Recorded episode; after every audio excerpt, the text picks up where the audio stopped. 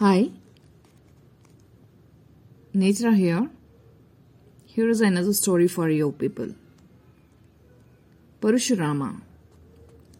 Let's begin the story. Sage Jamadagni was once performing a yajna in his ashram.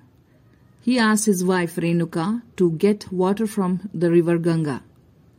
Renuka went to the river where she found some Gandharvas, heavenly beings, enjoying themselves. She stood looking at them and got late. Jamadagni was very, very angry. He ordered his son to kill their mother, Renuka. His sons were shocked.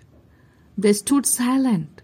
This further enraged Jamadagni. Just then, Parashurama, another son of Jamadagni, entered with Renuka. Jamadagni ordered him to kill his mother and his brothers. Without hesitating, Parashurama raised his axe and chopped their head off. By now, Jamadagni's anger had cooled down.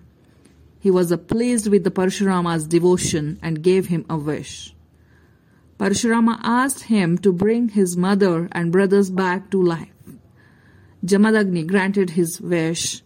This is how he saved his mother and brother from the wrath of his father. So this is a beautiful story of uh, Parashurama. So hope you enjoyed it. Let's meet next time. Till then, bye bye.